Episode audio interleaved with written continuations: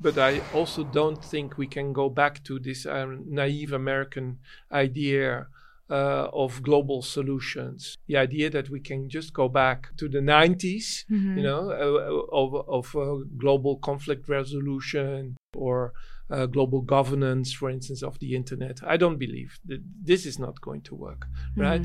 So, so that's.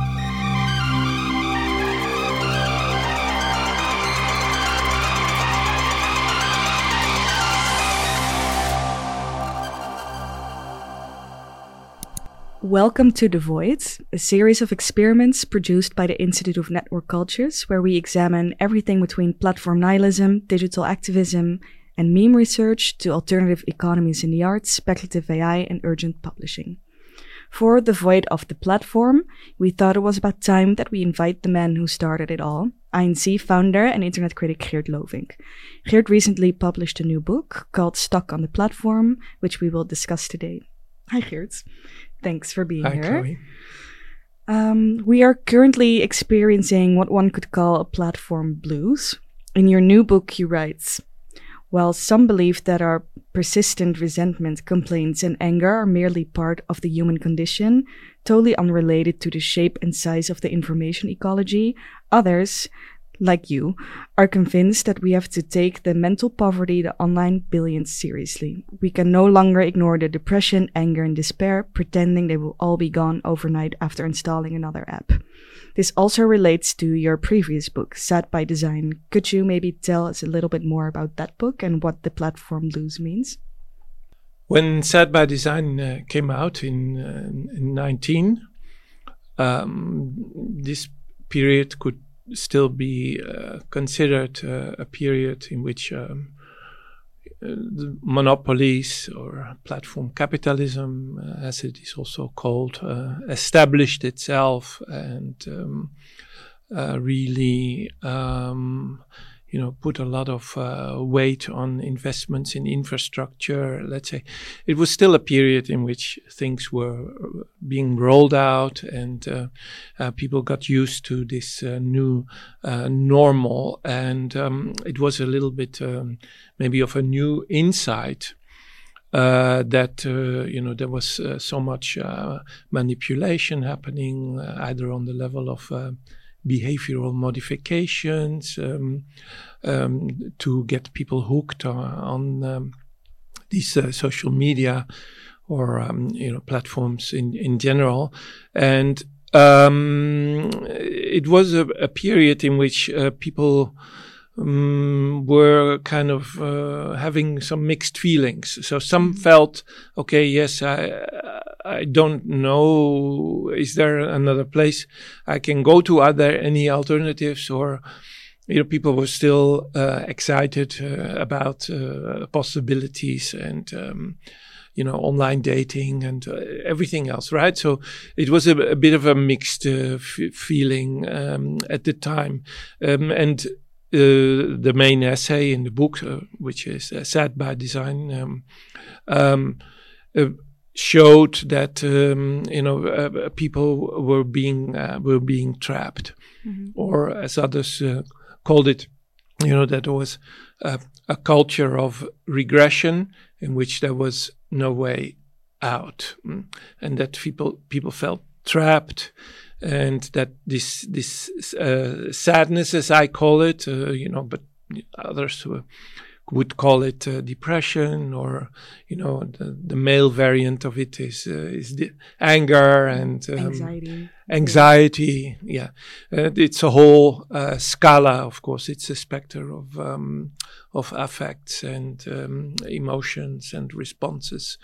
Um, and, and, yeah this uh, started to uh, have an uh, accumulative effect resulting in a culture of um, of regression and uh, stagnation with nowhere else to go. Mm-hmm. So, what has changed um, since your last book while writing your new book? Of course, the COVID pandemic happened, and it certainly changed a lot of things. You write, "We wanted to use the pandemic to reset and move on. We failed." So, in Stuck on the Platform, you described the state of Zoom fatigue, for example. Could you explain what that means? in general, I I think um, three four years ago, uh, all these things were uh, new insights. Mm. I want to start with uh, the the good news that uh, there is a growing awareness uh, amongst um, the billions of, of users, the uh, public in general, uh, the experts, of course, and um, the uh, media makers and even regulators. About uh, let's say the negative impact uh, on the mental state uh, that um, you know the the very architecture of these platforms are are having right? Um, so uh, there is, let's say, uh, you know, accumulative uh, insights. mm-hmm. um, so that that's that's a good news. however, this can also make us even more desperate, mm? because if we s- start with, um, let's say, subliminal influencing, a subconscious feeling of being trapped, being influenced, being mm-hmm. um, limited mm, by fake news or um, you know addictive um, uh, aspects of it. Doom scrolling. Yeah, doom scrolling, for instance, uh, which uh, became very very big um, uh, in the in the COVID um, uh, p- period. Then um, we were looking for alternatives, but they're not uh, readily uh, available, right? So There's Zoom is still the only option. Zoom is the only option. Uh, Instagram, um, you name it, right? Mm. So, um, so people start to become aware of what these platforms are doing with them. Yet, um, there's still dependence. Yeah, they, mm. there's no um, real um, you know catalog of uh, of strategies, uh, which has always uh, surprised me because in the beginning, in particular, let's say ten years ago, I was quite naive, still believing that you know when a new generation comes up, let's say now Generation Z or or a couple of years ago it millennials that they would just revolt and say, you know, all this all this crap of uh, of the boomers. Why why should we buy into it? Why why don't we just uh, you know uh, um, create something new? Yeah. Create something new, revolt, um, right? And this was a, a really uh, naive uh, hope uh, on on my side that um, you know that let's say after GeoCities or uh, you know all the others, a new platform would come, right? So if you if you're coming from let's say the 80s and 90s, you got used to a, a constant uh, change, uh, and this change um, around maybe 2012 or 2015 mm-hmm. Uh, got to a hold, and in fact uh, we're now already in a, in a period of almost a decade in which uh, not much uh, has uh, has has changed, and yes, that still uh, uh, surprises me, to be honest. Yeah, I guess TikTok is the biggest new player, especially yeah, for Gen but Z. you know, TikTok can also be said that it you know it was just a, a clever but late mm-hmm. uh, Chinese adaptation of uh, Snapchat, and uh, that's enough. now with the growing weight of um, you know of the Chinese, uh, let's say, venture capital, and uh, uh, you know they have not just adapted, but with TikTok found a way to um, advance mm-hmm. a, co- a certain concept, not just copy it and in, in that sense, uh, you know, we we can just uh, praise the Chinese for uh, having to having moved on from from very cheap, uh, you know, stealing and uh, copy paste culture to. Uh, and hopefully a next level in which you know the Chinese will even you know outsmart the Californians uh, in this business. According to you, network nostalgia might propose a solution for all of this uh, negativity uh, and the blues. Uh, but let's go back first. Could you tell us a bit more about the heyday of the network? What did the network look like? And why was it popular back in the day? In my last book, uh, Sad by Design, I wrote a small but quite conceptual chapter called Media Network Platform, in mm-hmm. which I described the, um, let's say, you know, changes, the genealogy of these three uh, key concepts mm-hmm. that uh, you know have shaped my uh, my generation. Yeah. Coming from alternative media and uh, tactical media in the 90s, new media, of course, um, as a you know almost a very empty uh, container concept, mm-hmm.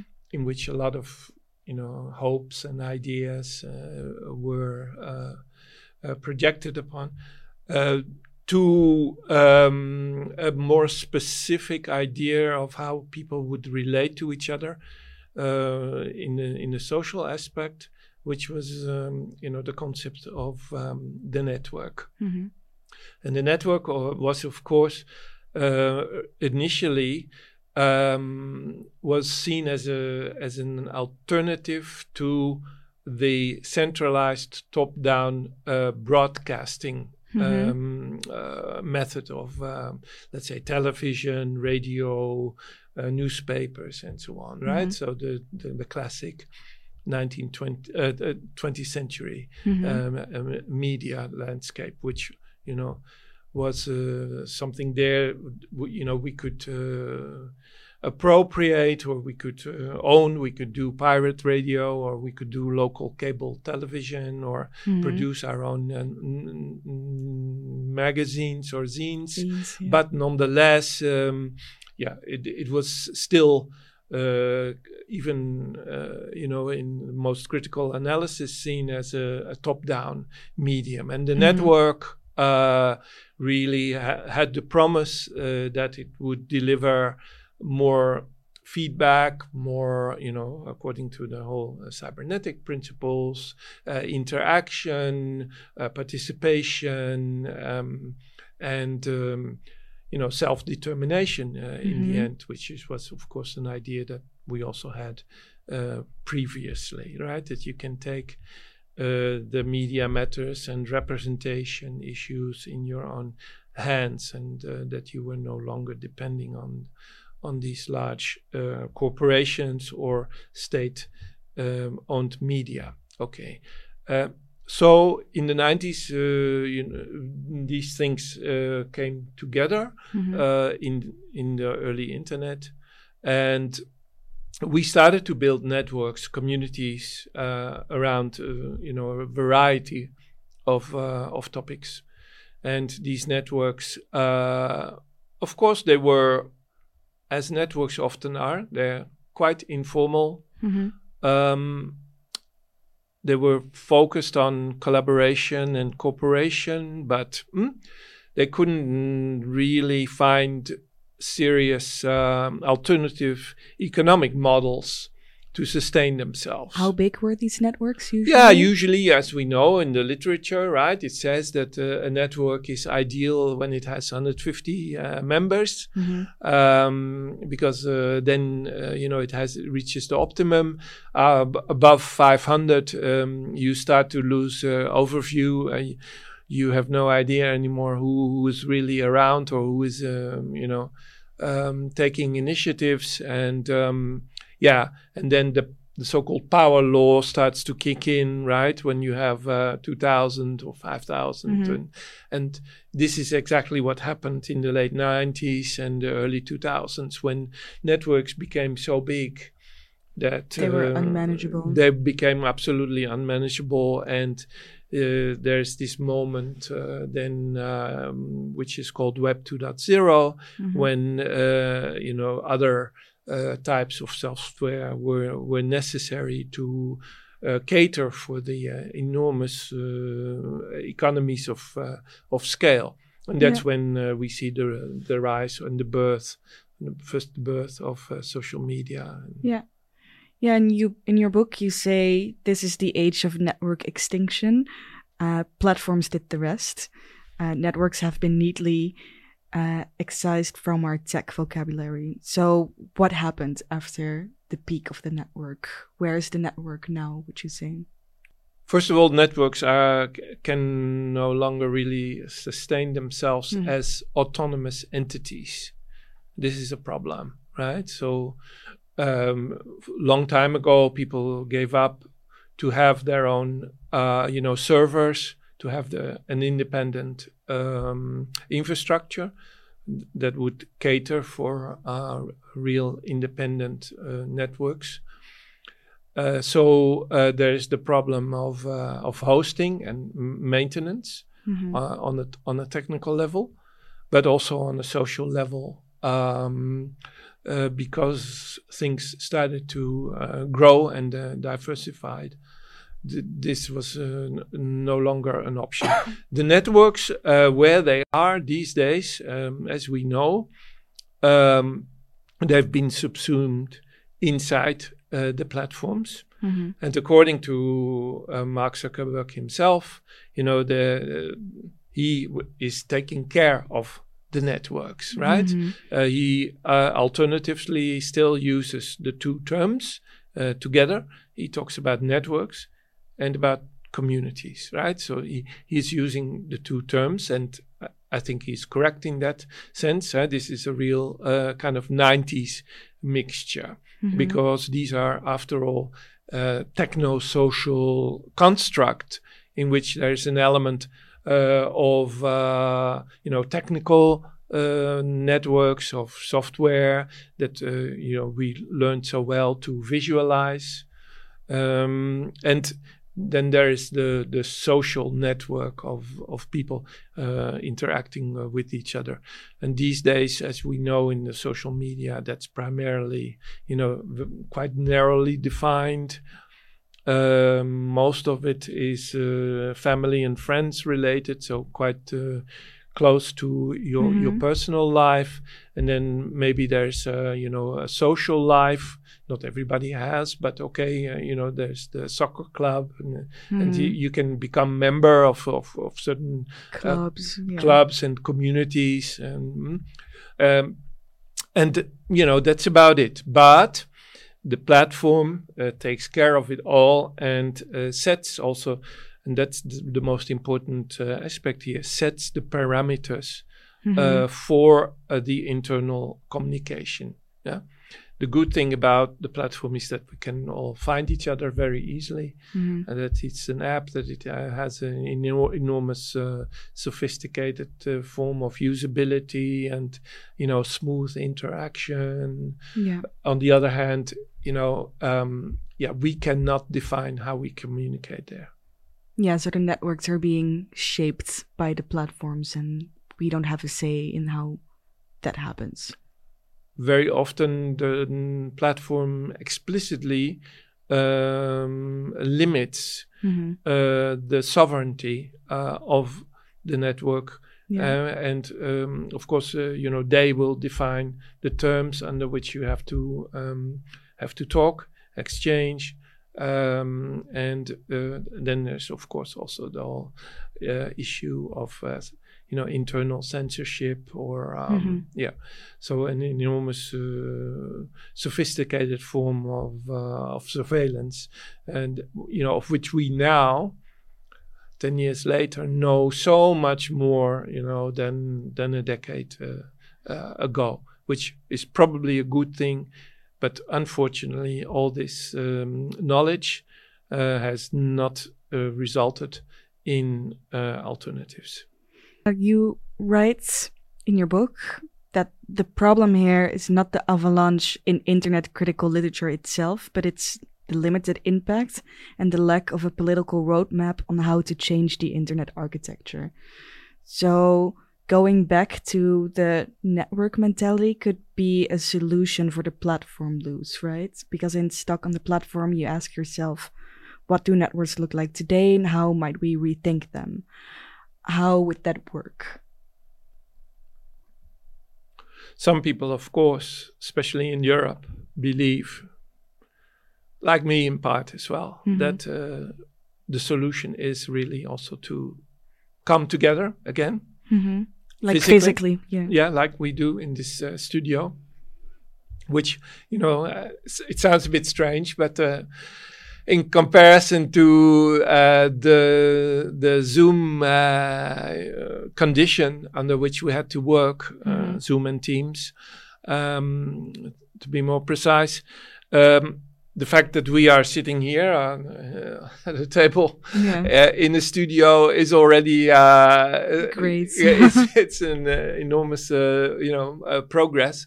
Uh, so, um, yes, uh, w- we and uh, the Institute of Network Cultures are looking into uh, ways how to uh, critique and um, develop alternatives for hybrid events, for Mhm. new ways in which uh, online and offline uh, can come together. And a lot of people will uh, say we have to start with, uh, you know, a return to the physical uh, um, hmm gathering.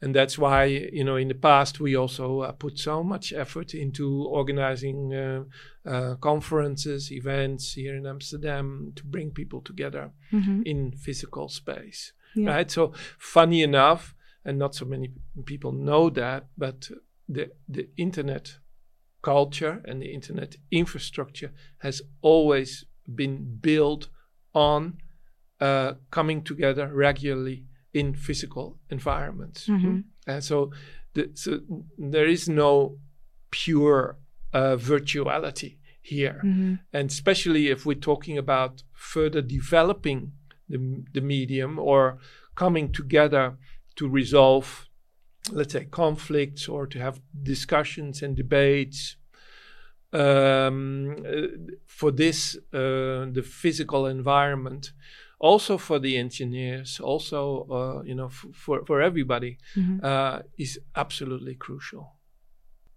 Do you think that the network metaphor still works when returning to meeting physically, or should we drop the term and maybe use something new?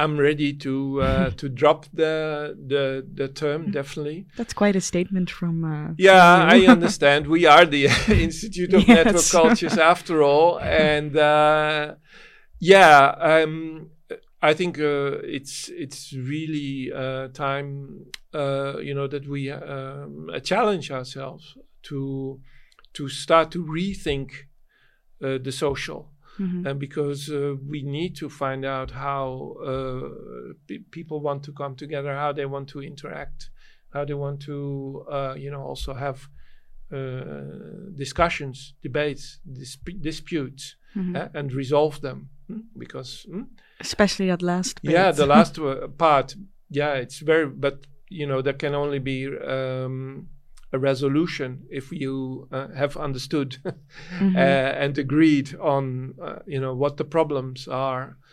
Um, and um, at the moment, of course, in the current um, uh, platform blues, we see that uh, this has uh, completely become a management uh, problem of uh, filtering, uh, censorship, Mhm. uh, employing tens and tens of thousands of uh, invisible moderators somewhere, you know, in the global south that um, Yeah.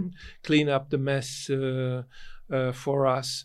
Which is very um, traumatizing work as well. Absolutely, and so thi- this is not the way we will come to conflict resolution. I'm I'm very sorry. Um, the the exclusion of the other, the exclusion of the of the troll, you know, is not uh, the way out. Th- it- this is yeah, it's, it's a classic psychoanalytical insight. But uh, you know, if you repress it on this side, it will come out somewhere else. it's come out somewhere else. So uh, so that that type of uh, of of man- management, uh, you know, is is, in a way only uh, contributing further uh, to the uh, you know misère as as I uh, call Mhm. it in the book. And if we rethink the network and speculate a little bit, do you already have an idea of what a new metaphor could be? Or is that too big of a question for now? Well, first of all, I think, and we are now entering a new phase uh, again after my book, of course, because Mhm. we're very involved now with uh, the support of people in Ukraine in, in the Mhm. war. Um, I think in the next uh, decade or years at least, we will be defined by uh, the n- very harsh and new frontiers and borders uh, between the geopolitical blocks. So I I'm not a fan of it, but I also don't think we can go back to this um, naive American idea uh, of global solutions.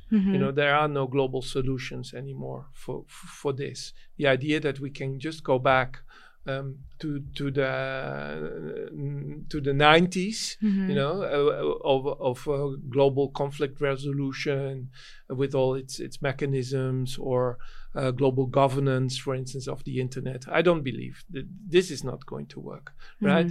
So th- so that's a, a romantic uh, option. hmm? Yeah. That is, uh, and and I think also the critique uh, of uh, globalization, the critique of these global um, uh, um, governance mechanisms uh, was already uh, very loud 20 years ago. It was very clear um, that this was in in fact a Western uh, hegemonic, uh, you know, imperial idea, Yeah. right? So now we live in a complete new environment in which uh, we have to deal with the, the geopolitical realities uh, of, uh, of of China with its sphere of influence, of a crumbling uh, U.S of a very uh, you know un- uncertain um, uh, Europe that is that is there, and other uh, places that uh, in in the world that are kind of stuck mm, between you know emerging uh, out of poverty and dropping back into prov- poverty again Yeah. right so and and and, and this strange mix that we see in, in many parts of the world then results into an, an enormous rise of authoritarian solution in some cases right-wing uh, nationalists um, and anyway so this is the world um, we're living in and the internet that we are using that we are shaping is part of that world Mhm. and so th- so the, our analysis should should start uh, there. Mhm. So, Geert, as a final question, could you maybe reflect on writing this book? How was your experience? What did you like the most about it? And why should people read it? Yeah, it, it's uh, number seven in my ongoing series of uh, you know investigations of um, the um, state of the art of um, critical internet cultures. This book uh, is probably my most uh, free one. It was an honor to work with um, Valiz, and um, they gave me a lot of uh, freedom, much more than I had before. So it means that for the first time, the book has a substantial part in the in the middle.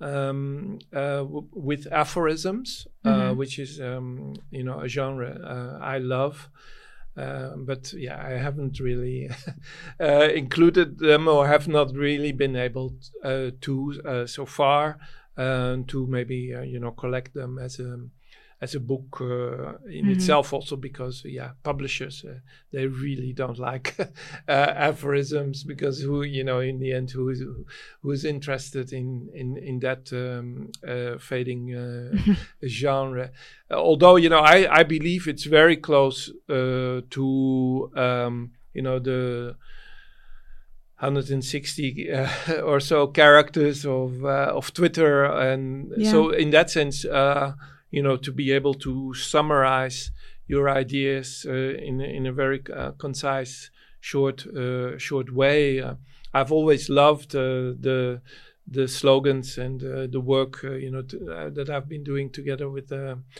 um, designer Mieke Gerritzen. Um, uh, yeah, is uh, is probably known. So I love uh, slogans and sloganism, and the fact that this is included in the book, yeah, is you know means a lot to, to me, and hopefully the readers will enjoy it.